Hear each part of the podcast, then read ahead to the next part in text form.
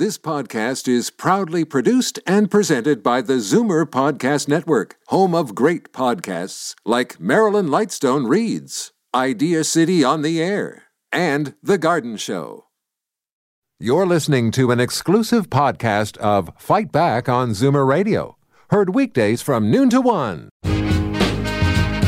Now, Fight Back with Libby Znaimer on Zoomer Radio. It's Jane Brown filling in for Libby. She returns to fight back on Monday. Welcome. And as a reminder, tomorrow is Free for All Friday. You decide the topics and set the agenda. You'll remember the Doug Ford Progressive Conservatives won their majority in June of 2018, in part because of a promise to end hallway health care. We've had periodic updates from Health Minister Christine Elliott to see how they're doing with this goal. And I'm pleased to tell you Minister Elliott is with us here again today. Thanks for joining us. Pleasure, Jane. How are you? I'm fine, thanks. Great. Let's recap for our Zoomer radio audience the announcement you made earlier in the week to benefit St. Joe's.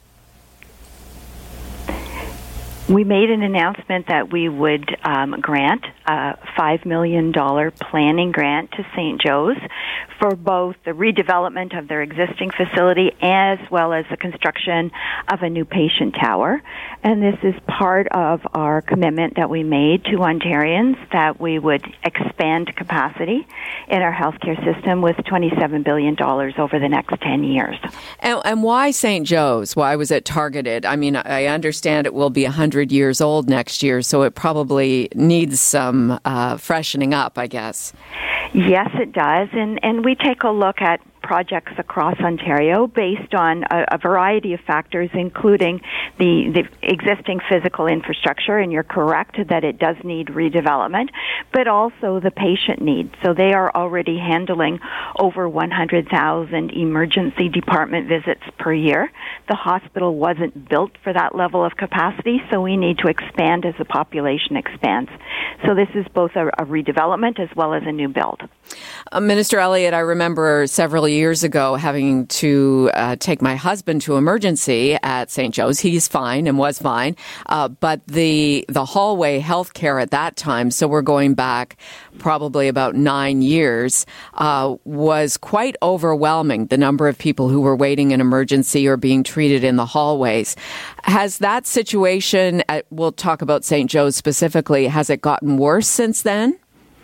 No, I would say that in terms of overall monthly levels, it hasn't increased from last year, so we've been able to hold off uh, on that increase. However, we also have a plan to start decreasing those numbers, and we we are doing a number of different things to bring those numbers down.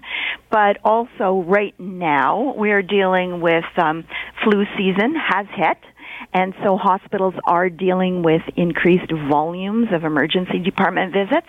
However, we expect these numbers will level out as the uh, we get through flu season. But we have been assisting hospitals uh, with um, extra assistance to get through this season, and we've been working with home care as well to try and um, I guess, triage some of the cases to make sure that people that don't absolutely need to be admitted into hospital can be cared for at home with the appropriate home care resources that they need. Okay, so you're saying that uh, the situation with hallway health care at St. Joe's is about the same as it was this time last year. Is there when you look at the hospitals across the province, can you say that some are handling the backlog better than others? Are you able to announce that there have been improvements in some hospitals across the province since you took over? Yes, yes, there have been. And I think it's important to note that the levels of hallway health care up until a year ago were increasing steadily. And so we have been able to stop that. I think that's really important. Otherwise, we would see a much higher level of hallway health care than we're seeing right now. So we've been able to level that out. Now we are working to decrease it. So we are making progress. Uh, would I like to say that we're going to be completely free of hallway health care in the next month? I can't say that, but I can tell you that we do have a plan in place to reduce hallway health care by increasing capacity as we are at St. Joe's by making sure that we treat people in the right place. It's not always in the hospital. Often it's in the home. And I know that um, home care is very important to people and we have put $155 million more into home care this year over last year. That's one way to help defeat hospital overcrowding. And we're also looking at other measures to help people who are alternate level of care, um, who don't, uh, people that um, are mostly seniors that may uh, presumably be waiting for a long-term care bed. We have opened uh, readmission care centers where they can go and many of them are finding that they can go home from there instead of needing long-term care. So we've got a number of different measures that we're putting into place in different parts of the province. But I think it's it's also important to to remember that not um, every part of the province has the same number of retirement homes, the same levels of home care. It's more difficult in the north, for example.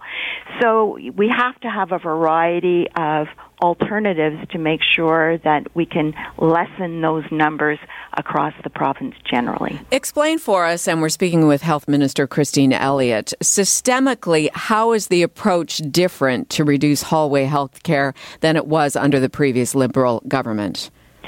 Uh, it's it's different in a number of ways. One is with the uh, the reactivation care centers that have been opened. Some of these were um, hospitals that have been closed that have now been reopened to um, to take in some patients who maybe were waiting for long-term care uh, and to help them with both um, physical reactivation and mental reactivation because if they're in hospital for a long period of time, that can cause a decline in itself. So what we're trying to do is reactivate patients so that many of them can go home instead of needing to go into long-term care.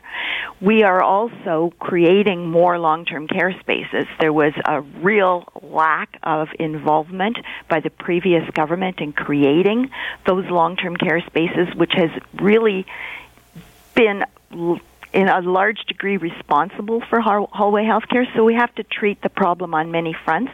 This was not dealt with by the previous government, but we are moving forward with it. Do you feel uh, do you feel hopeful uh, for this next generation of residents of long term care that they will have a place when they need it? So we're talking about ten years out.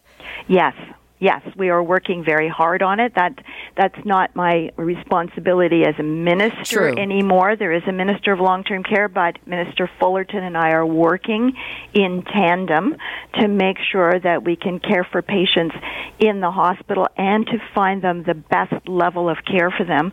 Most people want to go home and that's completely understandable. That's where they're comfortable, they're familiar, and we want to make sure that as many people can go home as possible. And we're finding that with these reactivation care centers and some of the work that's being done in some hospitals, that this is happening. But for those patients who can't go back home, who do need long term care, we are creating those spaces. You know, I'm in the news business, Minister Elliott, and I know my newsroom is out there listening to hear if there's any news we can report through the afternoon, tomorrow morning. Do you have any kind of announcement you can make uh, to make the people of Ontario feel good about ending hallway healthcare, that that is actually going to happen in, in say, in the, in the first mandate for Premier Ford?